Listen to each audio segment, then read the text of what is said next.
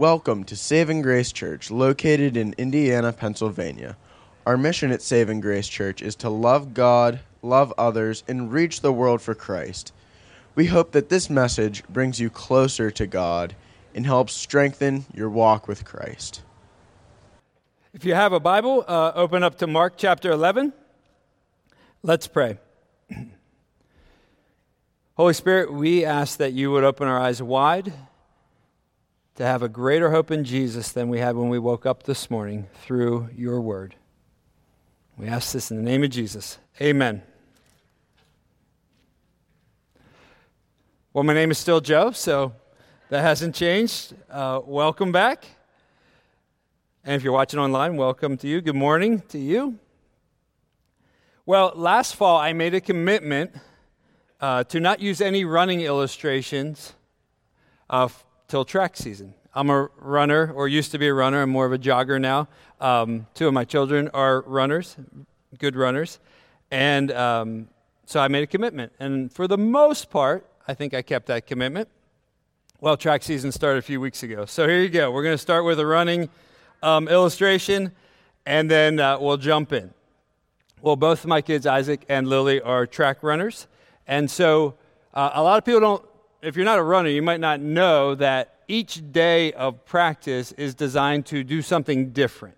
So it's not just like they run three miles or five miles every day and then they suddenly get fast. Um, every day is designed to do something different. So there are days, for example, that are hill runs, which is what it sounds like. You run up hills. And uh, there are days that you do shorter runs that would be like 200 meters or 400 meter repeats on the track, and you're working on speed. There are days that um, they do do very long runs just to build a base and endurance. And then there are days where they do what's called a tempo run. So for a prolonged period of time, they travel at a pretty fast clip. So let's say 20 minutes of the run is a very fast clip that is probably faster than most of us in this room could run, even if we did an all out run. Well, this morning, we're going to do a tempo run through uh, Mark chapter 11 and 12. We're going to travel at a, a pretty fast clip. And just like running, just like these track practices, every way that we approach the Bible can have a benefit. So, probably many of us are used to slowly reading certain passages thinking about them, carefully digging into them, and that certainly has benefit. Some of you have been attending the Sunday morning Bible studies where you can dialogue about the passages. Um, but a lot of us don't go at faster clips at times. And I think, um, both in my own personal Bible reading and also in preaching at times, we want to cover different paces and different levels. And I, I found as I was preparing for this message, just doing a big overview, you, you learn things and you see things and you connect dots that oftentimes when we go into the details, we might miss the big picture. And my hope this morning is as we travel at a pretty fast clip, you'll get this view of Jesus. The title of this message is The Unexpected King. You'll get this big view of Jesus as he interacts with all kinds of people that will build your faith for your life, your present day life and present day challenges. And you'll see if you know Jesus, all is well and he is for you. So we're going to have a number of headings that are entitled, it will say something like the unexpected king and then some other thoughts. So the first one is the unexpected king arrives in unusual fashion. The unexpected king arrives in unusual fashion. Look at Mark chapter 11, verse 1. Now, when they, the disciples and Jesus, drew near to Jerusalem, Bethphage and Bethany, at the Mount of Olives, Jesus sent two of his disciples, and he said to them, Go into the village in front of you, and immediately as you enter, you'll find a colt tied, a young donkey, and which no one has ever sat on. Untie it and bring it to me. If anyone says to you, Why are you doing this? say, The Lord has need of it, and will send it back here immediately. And they went away. They found a colt tied at a door outside in the street, and they untied it. And some of those standing there said, What are you doing, untying the colt? And they told them when Jesus had said, and they let them go. In other words, Jesus told me, Get it? Okay, you're good. You can have it. Verse 7 And they brought the colt to Jesus and threw their cloaks on it, and they sat on it. So they didn't have a saddle, threw their, their cloaks on it.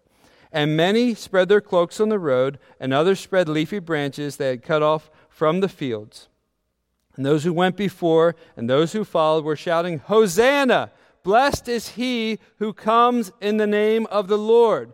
Blessed is the coming kingdom of our father David. Hosanna in the highest. In other words, prepare the way for the king. Verse 11 He entered Jerusalem, and he went into the temple, and when he had gone around at everything, as it was already late, he went out to Bethany with the twelve.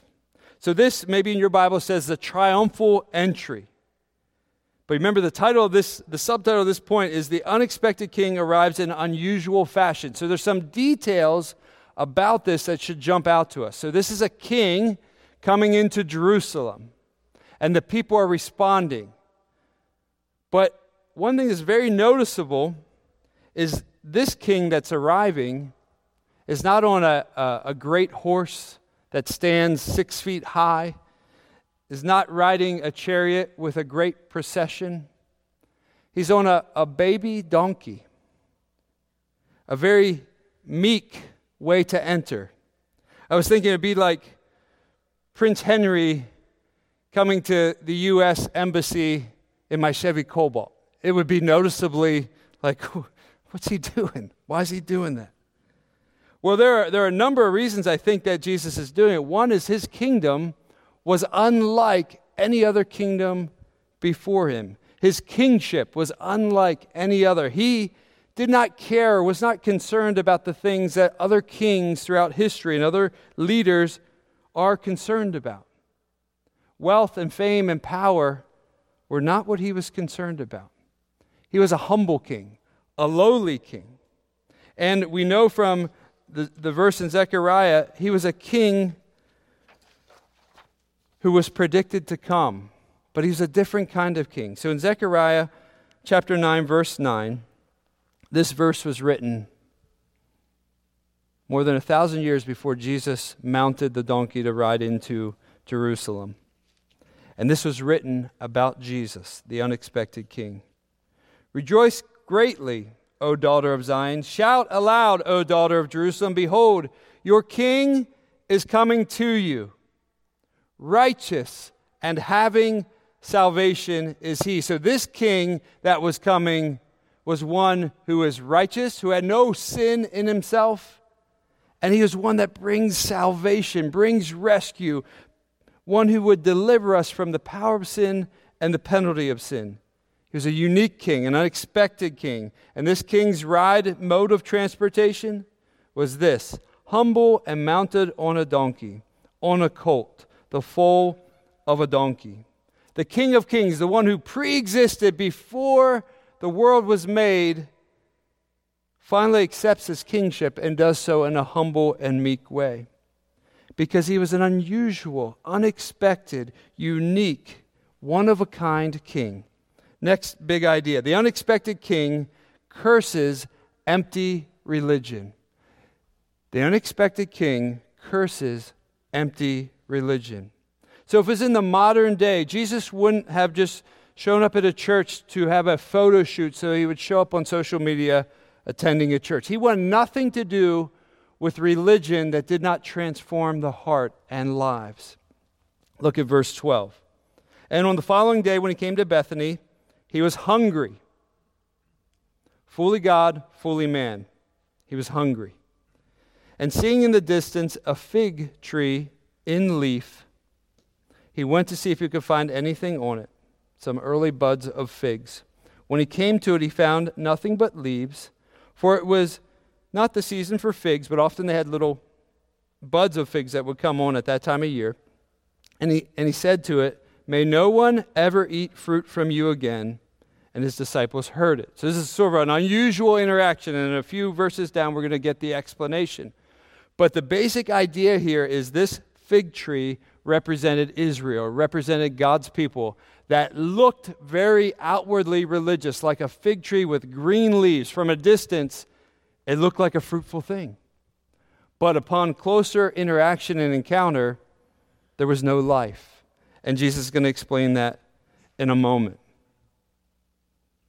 Now, look at verse 11 one more time before we go to the next section.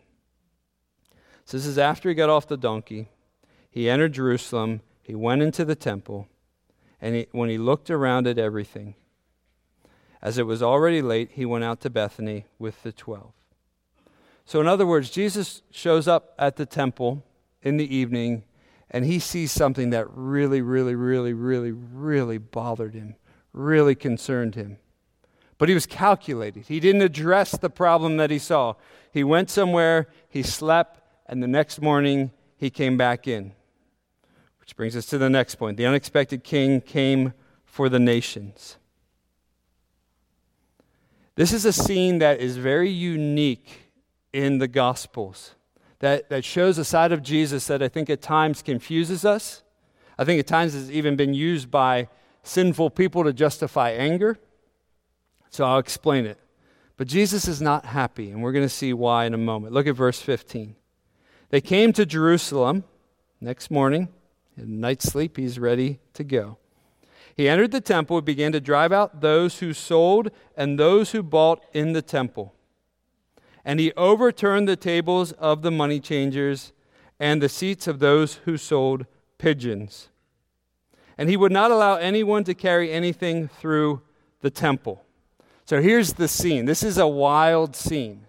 The part of the temple that, that Jesus was in, that he's flipping tables over, that he's telling people to get out, stop doing what you're doing, was the Gentile part of the temple that was designed for the non Jews to be able to worship and pray and encounter the living God.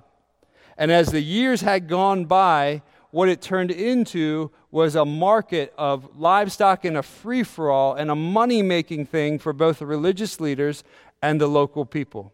Had nothing to do with prayer, had nothing to do really with worship of any kind. And Jesus in his righteous anger, his zeal for his Father, his zeal for the Gentile people to know him, has had enough. And he's flipping tables over. He's, he's kicking people out. And what I love about Jesus is he knows as soon as he does this, the religious leaders are not going to be happy with him. They're already very angry at him, they already want to kill him. But he so wants God's house to be God's house. So he flips over the tables. Look at verse um, 17. He's going to give the explanation for why he's doing what he's doing. Why the scene? See, if I flip this thing over right now and threw it off the stage, you'd be thinking, well, something's going on with Joe. He's not real happy today. Um, but there wouldn't be anything pure about that. When Jesus is doing it, it is pure. Verse 17, he was teaching them and saying to them, Is it not written, My house shall be called a house of prayer for all the nations? But you have made it a den of robbers. He's quoting the Old Testament. Is it not written that my house shall be called a house of prayer for the nations? See, Jesus' heart was beating for the nations. The week we're in in Mark 11 is called the Passion Week. This is Jesus' slow, steady movement to crucifixion. And he knows he's about to be crucified for the sins of the world, which includes non Jewish people like you and I. It certainly includes the Jews, but it includes far greater than the Jews. See, his heart was so moved for the lost and they're being taken advantage of. People were extorting them. And he was not happy about it. But look at verse 18. And the chief priests and the scribes heard it and were seeking for a way to destroy him, for they feared because the crowd was astonished at his teaching. And when evening came, they went out of the city. In other words, the teachers of the law, the scribes, the Old Testament experts, could care less about the Gentiles, could care less about those who did not know the living God. See, if you are a Christian, if you have put your faith in Jesus, your heart should be moved for the lost. It should be part of who you are. To the degree that you appreciate the rescue that Jesus has done for you, I think is to the degree that you will be moved. It's not right. Something is not firing correctly if we say we love Jesus and have been forgiven of all our sins and we are not moved for the lost. See, the religious leaders, they knew the Old Testament way better than we do. They could answer any Old Testament law, quiz or test or exam. But they didn't have a heart for those around them. See, we want to be a church where our heart breaks for all walks of society who do not know the Lord. The unexpected king came for the nations. See, Jesus knows full well what's about to happen, and we know in Revelation chapter 5 verse 9, we get a glimpse into the future where there's this great sea of men and women who have trusted in Christ. Listen to this.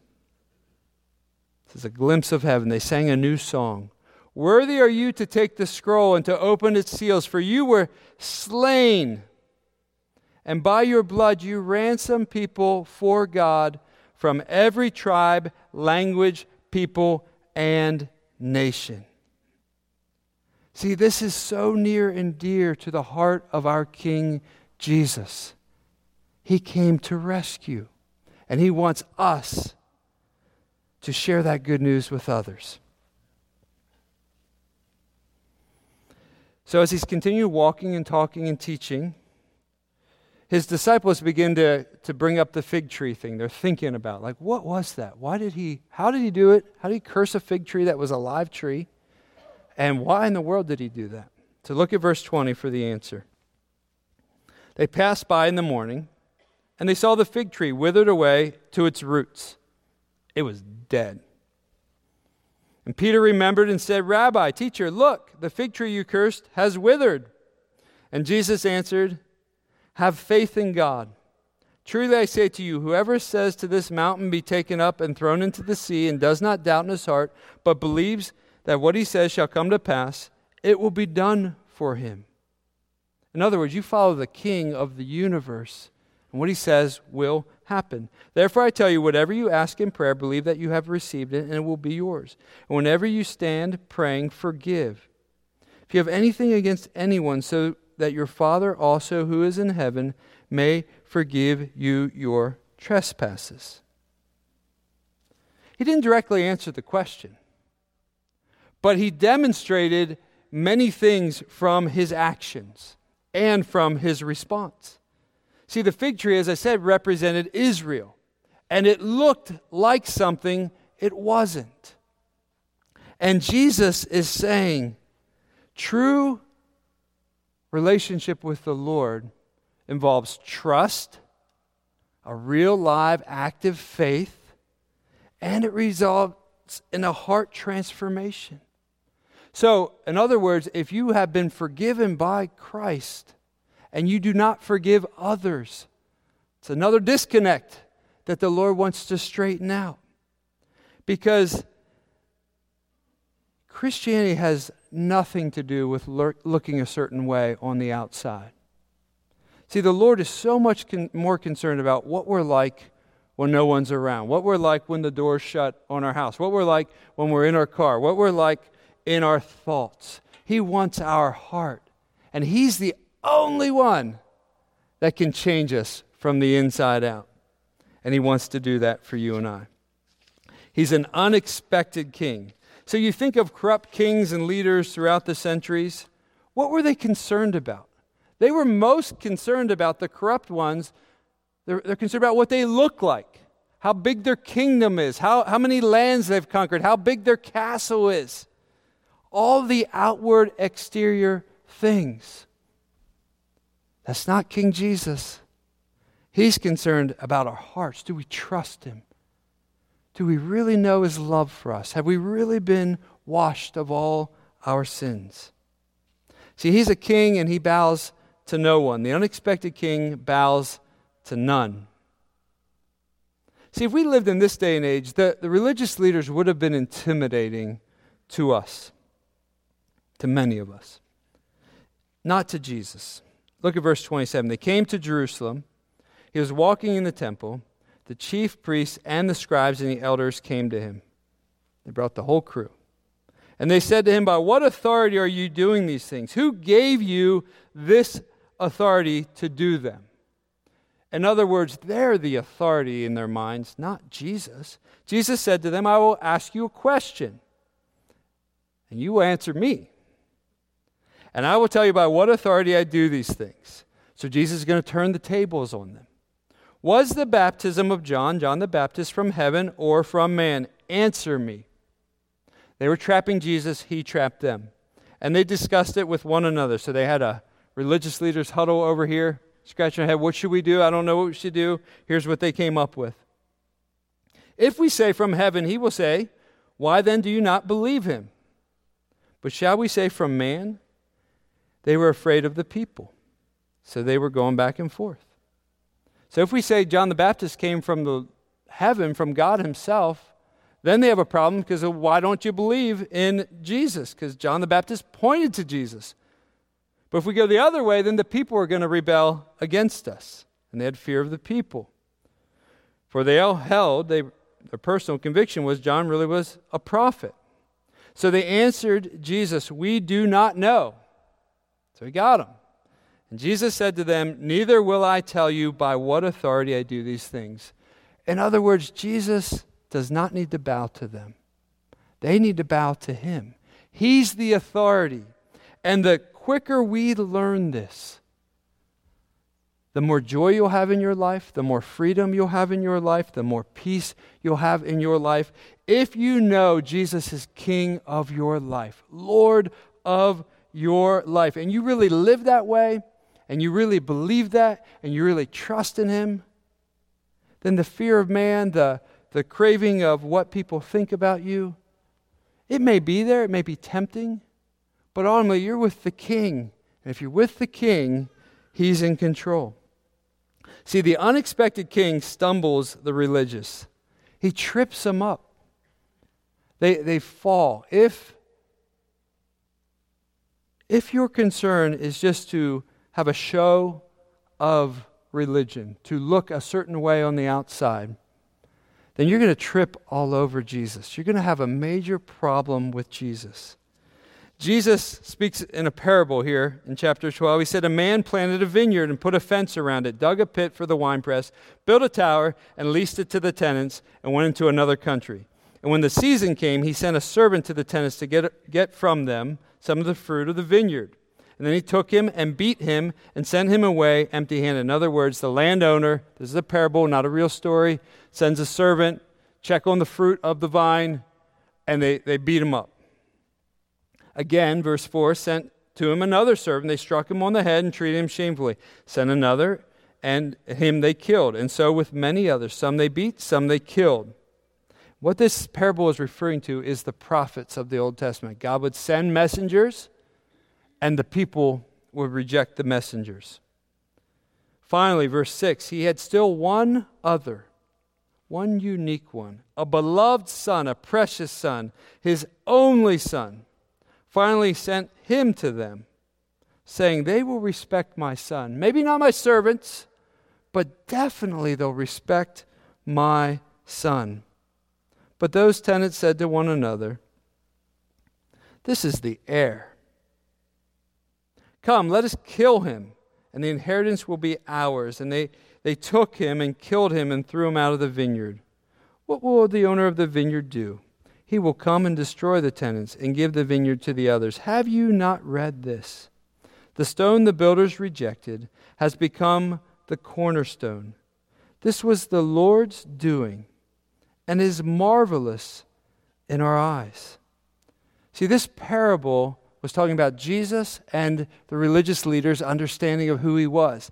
And he knew, and they knew, that they had an issue they could not reconcile because of their unbelief, because they could not accept that the Messiah was a humble, really earthly, by earthly standards, poor man whose kingdom was an upside down kingdom, whose kingdom will result in death and crucifixion to rescue. He's the cornerstone of salvation. If your view of religion is you need to clean yourself up and do good things so others think highly of you, you will trip over Jesus. See, the Bible's prescription for salvation is that you are sinful by nature. You've rebelled against the Lord. And your only hope is in a perfect substitute and Savior, and that's the unexpected King, Jesus. Look at verse 12. And they are seeking to arrest him, but feared the people, and they perceived that he told a parable against them. So they left him and went away. They couldn't see it, they didn't want to believe it. They wanted to kill him instead of humble themselves and trust in Jesus. The next one I'm going to mention, but we're not, we're not going to read. We'll just jump forward for our tempo run as we move here. The unexpected king instructs us to submit to local authorities. Jesus is something brilliant in verses 13 through 17. Read it on your own this week. The next one, and this is should give you hope no matter how difficult your life is right now. The unexpected king will rise. He will rise from the grave. There is no leader in history, no king that could make such a statement and then back it up with actually becoming alive after he had died. Verse 18 The Sadducees came to him, another sect of religious leaders, who said there is no re- resurrection. They asked him a question. See, everybody's trying to trap Jesus. So the Pharisees believed in life after death. Sadducees didn't think there was a resurrection. Teacher, Moses wrote for us that if a man's brother dies, he leaves a wife, but leaves no child, the man must take the widow and raise up offspring for his brother. So I'll just tell you what they're going to say. So they say, what about the guy whose wife dies? Or, who's, or what about the woman whose, whose husband dies and then she marries the brother? Then that man dies, and then she marries the brother. And that man dies, and she marries the brother. So, seven brothers down the line, she has seven husbands on earth in a legitimate way because they all died, so it was lawful. But in the resurrection, who's her husband? Well, Jesus says in verse 24, Is this not the reason you are wrong? I love that. You're just wrong. Because you know neither the scriptures nor the power of God. For when they rise from the dead, they will neither marry nor given in marriage, but are like the angels. And as for the dead being raised, have you not read in the book of Moses, in the passage about the bush, how God spoke to him, saying, I am the God of Abraham, the God of Isaac, the God of Jacob. He is not the God of the dead, but of the living. You are quite wrong. The unexpected king will rise. Those who are in Christ will rise with him. So, no matter what your life is like, no matter how challenging, no matter how perplexing, difficult, painful, heart wrenching, there is a glorious future that awaits you if you are in Jesus Christ. It is beautiful. If you are confined by major health issues and you are a Christian, there will be a day where, where that's long gone. If you are marked by sadness and sorrow and a grief that is just unbearable. Jesus himself, the risen king, will wipe away every tear from your eye. It, I don't know how it works, but it will become a faint memory. And you will have an eternity of joy in your relationship with the risen Christ. See, the resurrection, it points to our future. And we know from the Apostle Paul, it points to our present day quality of Christian spiritual life we can experience. We can walk in new life because Jesus rose from the grave. So, whatever besetting sin that you are wrestling through, there can actually be change because Christ rose from the grave. The unexpected king will rise. Next one the unexpected king desires our hearts. He desires our hearts. This is so central to Jesus' mission and Christianity. It is a heartfelt faith. It's not an external faith, it's a heartfelt faith. See, the religious leaders are trying to trap him again. They say, okay, what's, what's the most important commandments? Verse 29, he gives these. The most important is this Hear, O Israel, the Lord our God, the Lord is one. You shall love the Lord your God with all your heart, with all your soul, with all your mind, with all your strength. So, as Christians, we know He loved us first, we received the gift of salvation, and we're to love Him in response with all that we are. He wants your heart, He wants to capture your heart. And when you submit and surrender all your thoughts, feelings, and everything to Him, you will be the most joyful that a human being can be as you worship Him. And then he said, the second commandment's like this, verse 31 You shall love your neighbor as yourself. There's no commandment greater than these.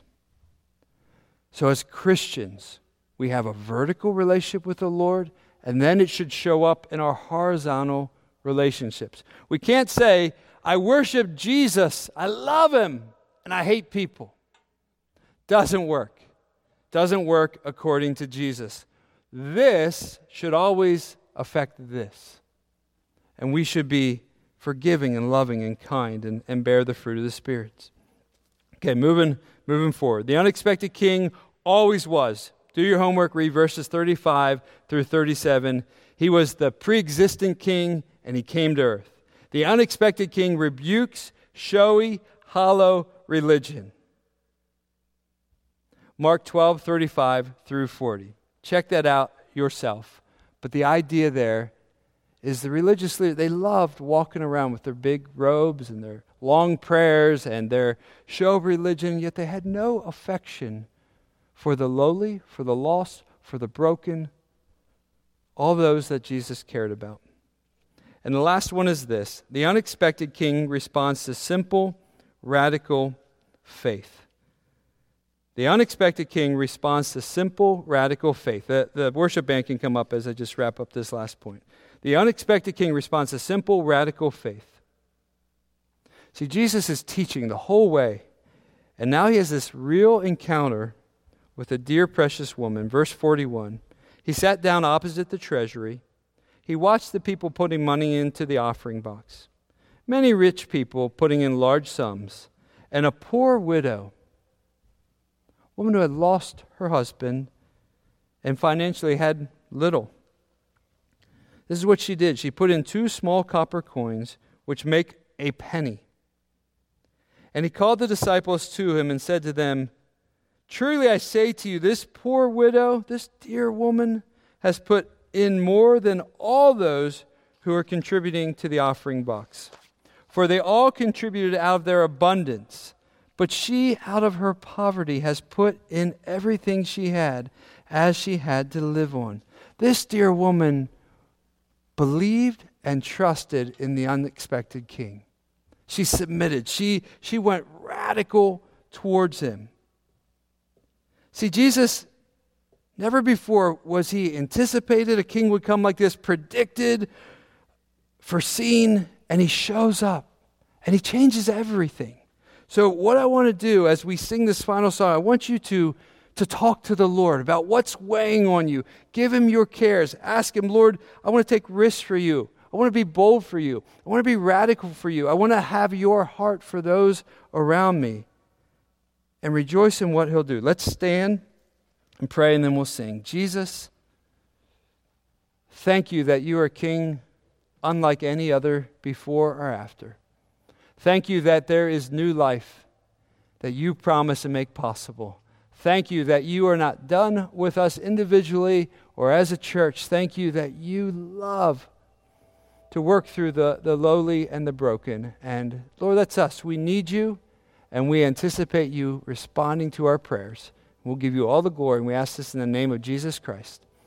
Amen.